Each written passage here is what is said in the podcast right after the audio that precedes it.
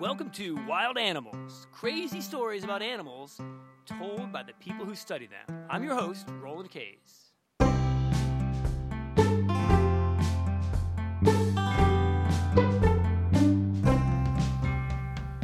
Today we've got Monica Lasky from the North Carolina Museum of Natural Sciences talking about Jaeger, a python that should have never been in the Everglades. Welcome, Monica. Great to be here, Roland. What is the Burmese python? So, the Burmese python is a very large constricting snake, which means then when in order to hunt its prey, it actually catches the animal and then wraps around it and kind of basically squeezes it. So is this is this the biggest snake in the world? This is one of the biggest snakes in the world. There are a few different sized, you know, uh, it's I think either the biggest by weight. It's definitely not the longest. It's basically them and the anacondas, right? Yeah, exactly. So- Them so- and reticulated pythons as well. So the three of them. large. Okay, so Yeah. basically it's one of the three. they are one of the big three giant snakes. If you've seen a giant snake, it might have been this one. Uh, so uh, they obviously hunt big animals. Then where where where do they live? So, Burmese pythons are native to Southeast Asia. However, um, for a few different reasons, they have been released into Southwest and Southeast Florida, just Southern Florida in general, into the greater Everglades area. Right. Living in that region. So if we let one of those go in North Carolina, for example, where we are right now, when winter would come, they'd probably freeze to death. they would most likely freeze to death. But Florida is very much like Southeast Asia, exactly. and so they survived Exactly. and reproduced. and apparently. reproduced and kept Right? going. So they uh, they eat a lot of different things they're not supposed to. Um, of course, you know they're they're just big snakes trying to keep themselves alive, and so they're they're eating a lot of you know of the marsh rabbits and other small rodents and small birds as well around the region, and uh, it's actually decimating a lot of those um, populations to the point where you know I was talking to people down there that you know they say ten years ago there was a bunch of marsh rabbits around, and now they've not seen one. But presumably, some of these really big snakes could eat larger prey than marsh rabbits. Oh yeah. So um, we actually just found, you know, I think it's the past two years we found a big snake. She was not huge. I mean, big in the terms of you know basic corn snake or something. She was about fifty pounds, Mm. and she ate something that was hundred and ten percent of her body weight. Oh my God. Yeah, Which and was what? Uh, what was it? It was deer? a small deer. It was a fawn. Yeah. Right. So it ate a Okay. fawn, um, which is amazing that it can eat something Well, that large. And I've heard I've heard they they actually do quite a number on the raccoon population in some of these yes, wetlands. right? definitely. They they hurt raccoons, they hurt the marsh rabbits, and even some of the wading birds as well. Okay, so so you were studying uh, the Burmese python in Florida. Yes. So tell tell us a little bit about like why were you studying them, who were you working with, and um, uh, before we eventually get to your favorite, or maybe I don't know if it's your favorite snake or your least favorite snake. But we'll get there in a second. Favorite, favorite. We'll go with favorite. So, um, I was working at the Conservancy down in Southwest Florida to help understand the python population down there and learn more about it. So, these animals were released way back, possibly as far back as 1950s. Oh wow! Yeah, and so they've been around a while, but we haven't really gotten a lot of research on the population down there up until the past decade or so.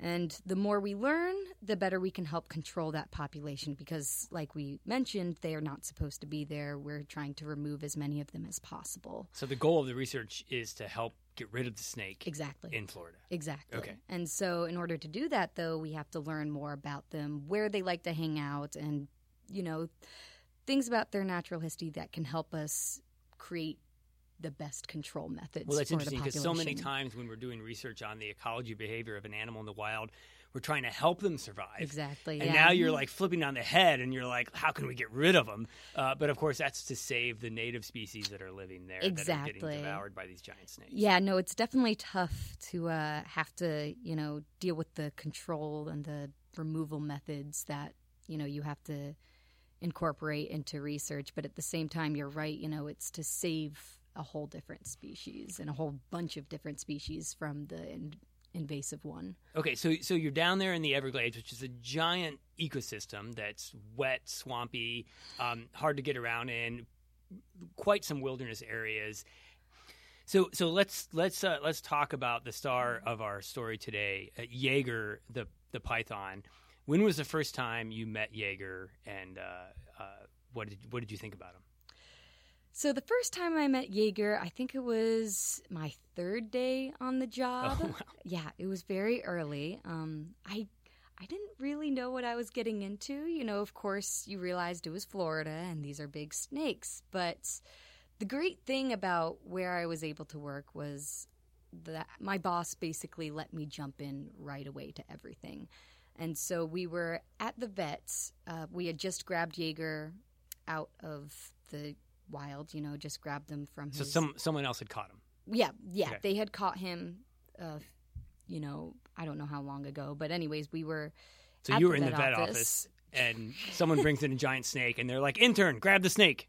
Intern grab the snake. well, you know, they were a bit better than that. So uh, the the field tech actually grabbed this grabbed Jaeger first, Okay. and then he handed him off to me. Okay. And so, if you've never held an eight foot long snake um, between your hands, Like wild snake too, right? Not Yeah. not one that, that was used to being petted and, and exactly, snuggled. at least not in a very long time. Yeah. he was not happy about it at all. Definitely was striking So you out. grab him and- like behind the neck? Yep, that- yeah. right behind the head, um, right behind the jawline is the best place to grab.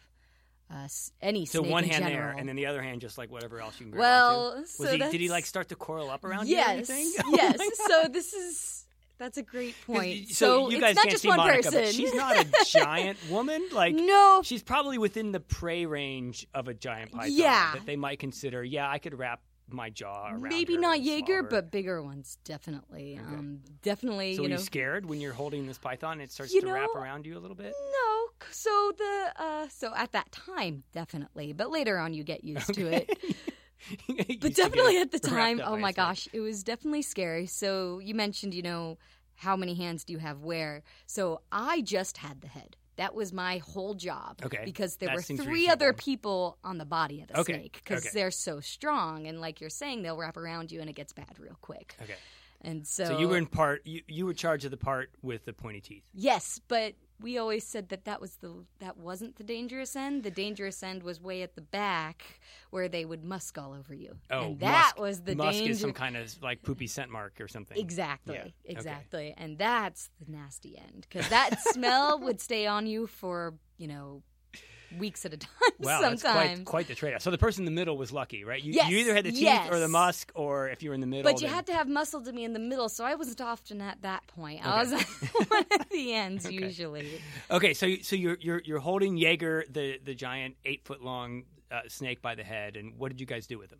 So we put a tube down his throat because we had to um, administer some anesthetic Okay. because we were trying to put him under so that way we could implant a new tracker in his side. So Jaeger had been part of the project for a while, but the tracker was getting a little bit old. They last around two to three years, and so we had to take out the uh, previous tracker and put in a new one.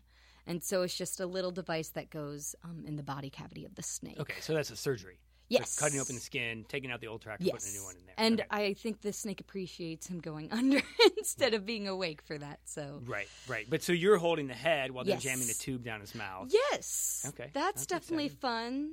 So, I mean, first of all, I think well, I think it's interesting that you know there's a lot of people out there in the Everglades catching these snakes and just killing them, right? Yes. And that's what you said. The, you know, the, the goal of your research was to to get better at that because these are an invasive species that are eating all our native mammals and birds, and um, we want to have fewer. But here you Yeah. are with a snake in your hand, and instead of chopping its head off or whatever, you let it go again. So, Yeah. uh, so so why were you doing it, and and what did you do like immediately?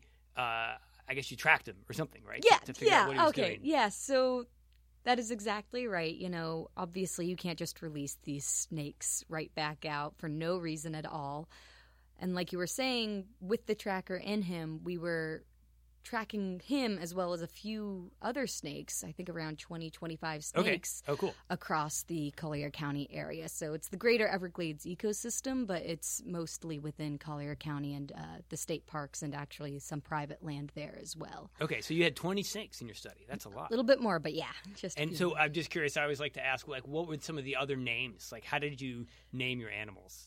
that's a good question. So we were very picky about our names. Uh, Were there like long debates? there were long debates. They would last like three or four days, and Oh, there wow. were, you know, at some point there was votes, and someone had to be, you know, the final vote, and Oh. whoever caught the snake usually got the most say. And you know, if there were people there that helped us catch a snake, sometimes they got a say as well. And most Wow, of the time, this though, like you way know, worse than naming yeah, a baby. yes, it was harsh. You had like it was harsh and uh but most of the time they were named either after someone we knew or someone famous. Someone you liked or didn't like.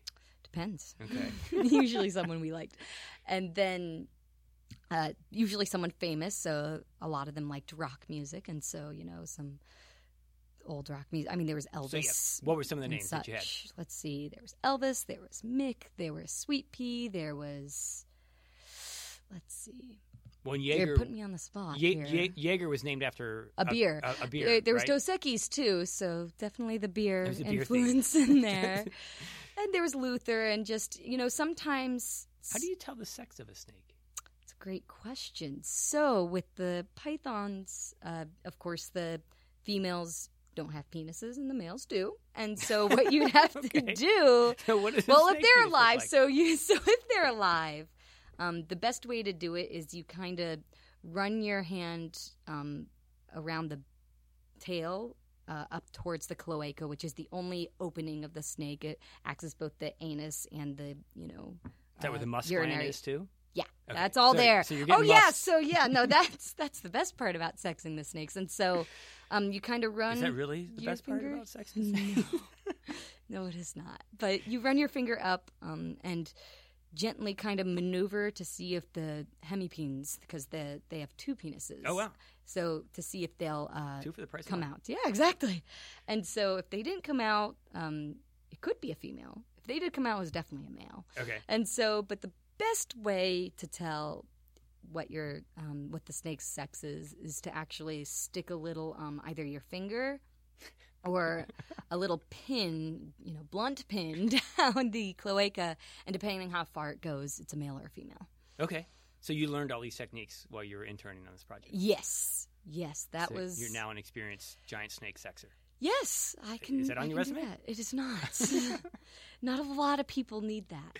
All right, so let's get back to Jaeger. He he must have had a hemipenis or something. He when Someone did. ran his their fingers down Yes, along his. that was not me, but yes. gland. And uh, you put a radio in, you let him go, Yes. and you want to understand where they go because you want to help understand like how to find more snakes in the future and get rid of them. Yes. I guess right. I mean that's what, Yes, that's what that is doing. that is exactly correct. So a lot of what we're doing is like you were saying is understanding the behavior and the ecology of these animals is really helping us understand the best ways we could possibly use like some of the nat- some of the characteristics of these animals can be used against them for their removal basically. And so the more we know, the better we can find them, the better they can be removed. And so as we release these snakes, we watch where they're going, and so we track these animals using radio telemetry, which is basically a giant antenna that you use to hear the signal from that little tracker I mentioned that we put in Jaeger. It releases a little ping every so often that you can actually listen through an antenna, and you actually just walk around or drive around with this antenna and see if you can hear them somewhere right. So you close can't by. hear the pinger if you don't have the radio. You needed to dial the radio into the right frequency. Exactly, like exactly. Okay. It's Okay. the correct frequency, and you have to be in a certain uh, proximity to hear them. It seems like the hardest part sometimes is just hearing that first ping. That is exactly correct. So, the good thing about snakes is they don't move a whole lot. I mean, these pythons moved much more than your average, you know, rattlesnake or corn snake. They were moving around a fair amount, but at the same time, it's not like you're tracking, you know, a herd that could be moving, you know, a few miles in a how, night. how far were they moving? Uh, it depended on the snake. A lot of them had a range of around a quarter to a half mile, but some of them would travel, you know, five miles down and up a certain part of the coast, which was definitely a fair distance to have to travel to find them, and Right, sometimes right. a lot harder Well, so to find the them. the other, I, I guess, um, advantage maybe of working in the Everglades is there's not a lot of hills in the way, right? Because that's another thing I find when I'm radio tracking Yes. in, in a hill area. If they're on the other side of the hill, you might not get anything, even if they're close to you. So the Everglades is like super flat, So we released Jaeger that day. So this is early October. And then we basically didn't hear from him again for another three or four months. Oh wow! Yeah. So you're driving around, time. listening to a lot of static, and, Yeah. and finding no beeps. Lots of static and no beeps. And so, of course, we were hearing other snakes, but Jaeger was one of the few that we just couldn't get a signal on no matter where we went and where we thought he might be because the snake had been part of a study for a while. So we kind of knew Oh, the right. you know locations he liked to hang out in, and he didn't seem to be in any of those. And Wow. so we were, you know, kind of baffled. But at the same time, this happens, you know, more often than not. Of course, you can lose some signals as the snakes travel around, and so after a few months, we're kind of getting worried. And then all of a sudden, one day we're tracking Elvis, and we hear a ping for Jaeger because you know we switch around to the channel mm-hmm. sometimes to listen to snakes we haven't heard for a while, and so we hear ping from Jaeger and we're like, oh, cool, wow, okay. And so we go around and for a few days, we're trying to figure out where he is and where the best way to, you know, kind of quote unquote go in because there's Oh, right. basically trails that we can So follow you can't just like like like run after him the first time you hear the Exactly. It's you know, it's a plan to go out into some some of these marshes. You know, by the time we found him, it was January, and it wasn't yet you know time for alligators to lay eggs and everything. But at the same time, they're they can be cranky creatures, and so you Uh, you're right. walking through their territories, and So not only are you worried about this giant snake you're trying to sneak up on, Yeah. and all his friends, but the alligators. Oh yeah, you know I'm actually not worried at all about the snakes. Oh, We've okay. stepped on many a snakes, and you know we're like, "What's this squishy thing?" And actually, it's the snake, and they're they do not, they really don't go after people. I was very surprised how much you know they're just trying to get away most of the time. Okay. Of course, if you're grabbing them by the tail, maybe it's a different story. but if you step on them, they'll just kind of slither off. You know, if someone grabbed my tail, I'd probably get after them yeah, well. I I agree. Tracking Jaeger, you can't find him. All of a sudden, you hear a ping. What happens? So yeah, we we find the signal, and you know we kind of try to go in through a, diff- a few different points because we at that point had created a few trails that we were able to walk through because otherwise we are you know we are bush hacking. We have a machete and we're chopping off branches and. If you've ever been to Florida or honestly anywhere on the East Coast, you realize how dense the undergrowth can be. And so we're trying to we made a few trails to get to the general location but no matter what direction we come from he seems to be just far away enough way out in the middle of this giant marsh that it's going to be a really tough time to get him. And so we basically have to plan for the next month how we're going to get out there how many people are going to have to come with us because if we get out there and he's with other snakes, we're going to need the manpower to one, catch the snakes, and two, bring them back. Oh, right. Because carrying snakes through a marsh takes a lot of So you basically manpower. have to plan a giant expedition we, to go after we Jaeger planned the a giant expedition, and I think by the end of it, we had um, five or six people come out with us to go and see what Jaeger was doing. Basically, Any helicopters? We didn't have any helicopters. Oh, that would've been nice, huh? Yeah, but that's very expensive. Know, very expensive. so at that point, we, you know, finally get our group together, finally figure it all out, and then decide, you know, based on a few triangulations we had done just over the past month, about where he seemed to be. Because, like I was saying, you know, these snakes don't move around a lot, so Right. we're pretty but you're not getting a GPS point from this unit. You're just getting these pings that you have to sort of guesstimate more or less where it is. Exactly, exactly. And so we do use approximate location some, but Yeah. obviously, you know, we need an exact location to get the best data. Sure. And so at this point, you know, it's the morning of, we go and, you know, see what a few snakes are doing and then drive up to this, you know, trailhead where that we're going to use to help get most of the way to Jaeger. Okay. And so we get to this trailhead and we're walking through, and you know, we're first walking through some palmetto, you know, the sharp saw palmetto and everything like that. Beautiful meadows, but um, definitely a pain. And running a few hornets' nests, which is always fun.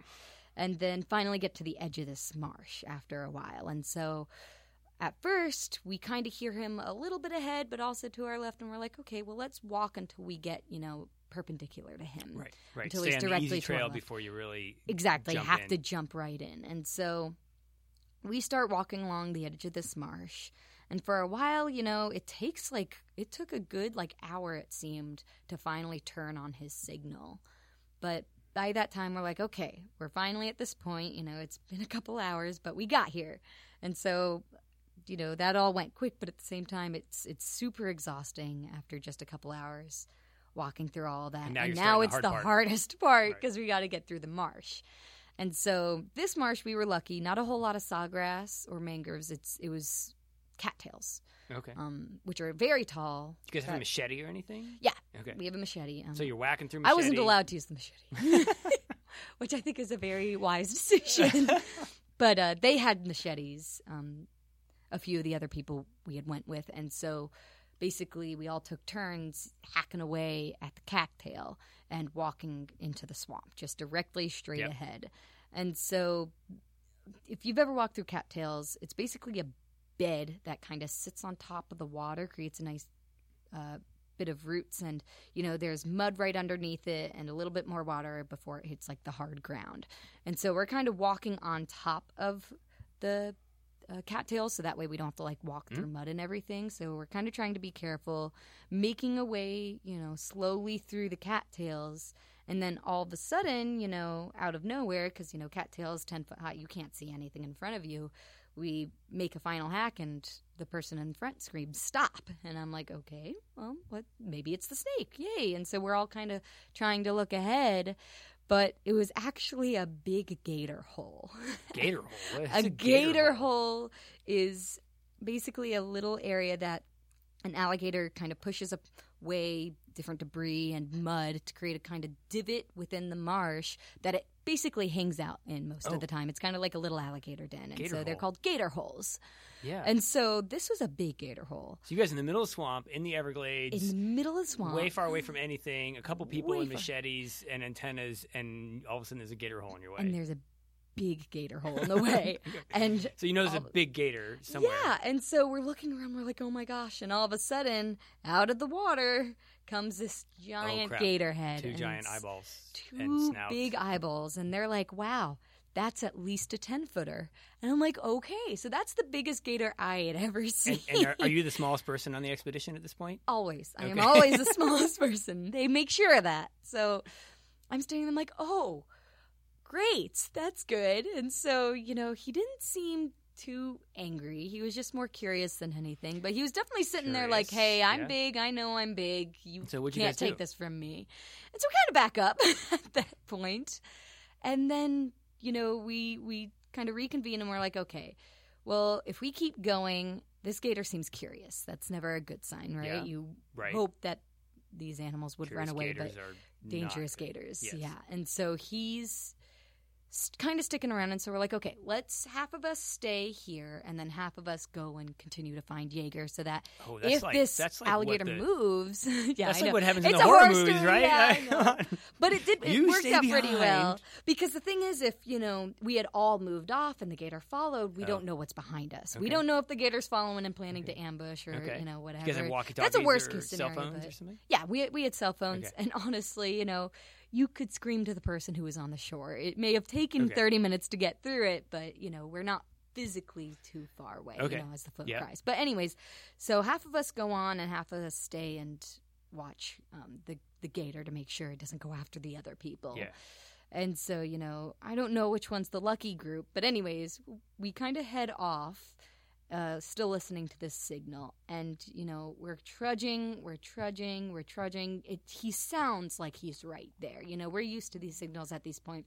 You kind of know about how far they are. So the away. radio signal's close uh, or is Yeah. loud, so you know you're pretty close to the Yeah, signal. yeah, and so the closer you get to the animal, the louder the radio, radio signal can get, Right. will get, and so But well, you never really know exactly where it is. Exactly, and that's the problem because depending on the vegetation, depending on where the animal is, depending on if the animal's coiled up or not, it actually can all affect the signal. Yeah, and so sure. he sounded like he was right there. But we just kept walking and walking and walking and walking. And so it, we were walking like 30 minutes at this Mm. And they're all back there, you know, making sure the alligator doesn't eat anybody. And we're all just tired. We want to go home. We are just about to give up. And my boss says, okay, five more minutes. And so we look around, and all of a sudden, out of nowhere, sitting on top of the cattails on this little bunch is Jaeger Yeah. with a big female snake. Ooh. So Jaeger, like I said, found he's about eight nest. foot. But this snake, she was probably up towards um, 15 feet or so. Okay. And so Wow. she's a big girl. But now you guys know it's like action time, right? It's action time. And so uh, uh, my boss screams, Wait, wait, wait, wait, hold up. And he turns on the antenna. And sure enough, this was actually one of the females we had lost Oh. about six months back. Okay. And so that's great news for us because, yay, we found one of our snakes that had What been was her name? missing. Sweet Pea. Her Okay. name's Sweet Pea. Sweet Pea and Jaeger Sweet hanging Pea out and in a snake love nest in the hanging middle out. of the Everglades. And from what we could tell, probably had been hanging out there for a while. Okay. Because he had been in the same spot, and sometimes we'll find males and females stay together for a Right. while. okay. And so, interestingly enough, he's out there with big old Sweet Pea sitting out on this, uh, in this cattail swamp. And so, you know, we. And so that was enough. Did you guys just leave him? Yeah, we took you know the signal and everything, got the observation, and But you didn't have to catch them because you knew you already knew both the animals. We already knew both the animals, and they were both helping us learn more about the species, and so they stay out Right. as long as their signal's good. And so we knew we'd probably have to come back and get Sweet Pea again because her signal was that low that we had lost her for so Oh, oh long, oh, and we hadn't heard her the whole time, something, yeah. basically. Yeah, and so.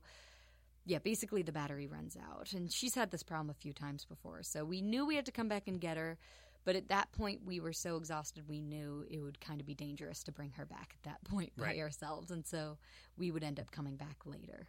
Went home, took a shower. Yeah, definitely. So at that point, you know, we were exhausted and had another, you know, hour and a half trek all the way back to where we were, you know, our truck was. And at that point, like you're saying, we kind of went home and died a little bit. it was one of the more exhausting days out there um, during my time. And so what what happened to Jaeger after that? He's still out there. He's still out there swimming around, making everybody else's life very hard and very difficult, and helping us catch other snakes. You know, he, of course, led us to a snake that we had already known, but a lot of our snakes lead us to other animals that uh, aren't part of the project. And it's actually one of the best ways to capture Burmese pythons is to use one animal to capture a bunch of other animals Oh, during right. the breeding season and they're called Judas animals because they so betray their own kind. If you just go out there and try to find a snake in the Everglades, it's hard. I think the the detection rate is very very very low even for researchers themselves. I mean, we would like I'm saying, you know, we'd be walking and we'd find something squishy under our feet and that's a snake. They hide in the vegetation and even when they're out, they have a fantastic, you know, color pattern that just lets them blend right into almost any background. so so if you keep a certain number of snakes uh, with radios, and you can find those snakes, they'll basically lead you to the other snakes, yes, and exactly. that's the best way to. That to seems to be one of the best ways. So so it sounds like sometimes in the project, uh, the the the new snakes that were found were killed.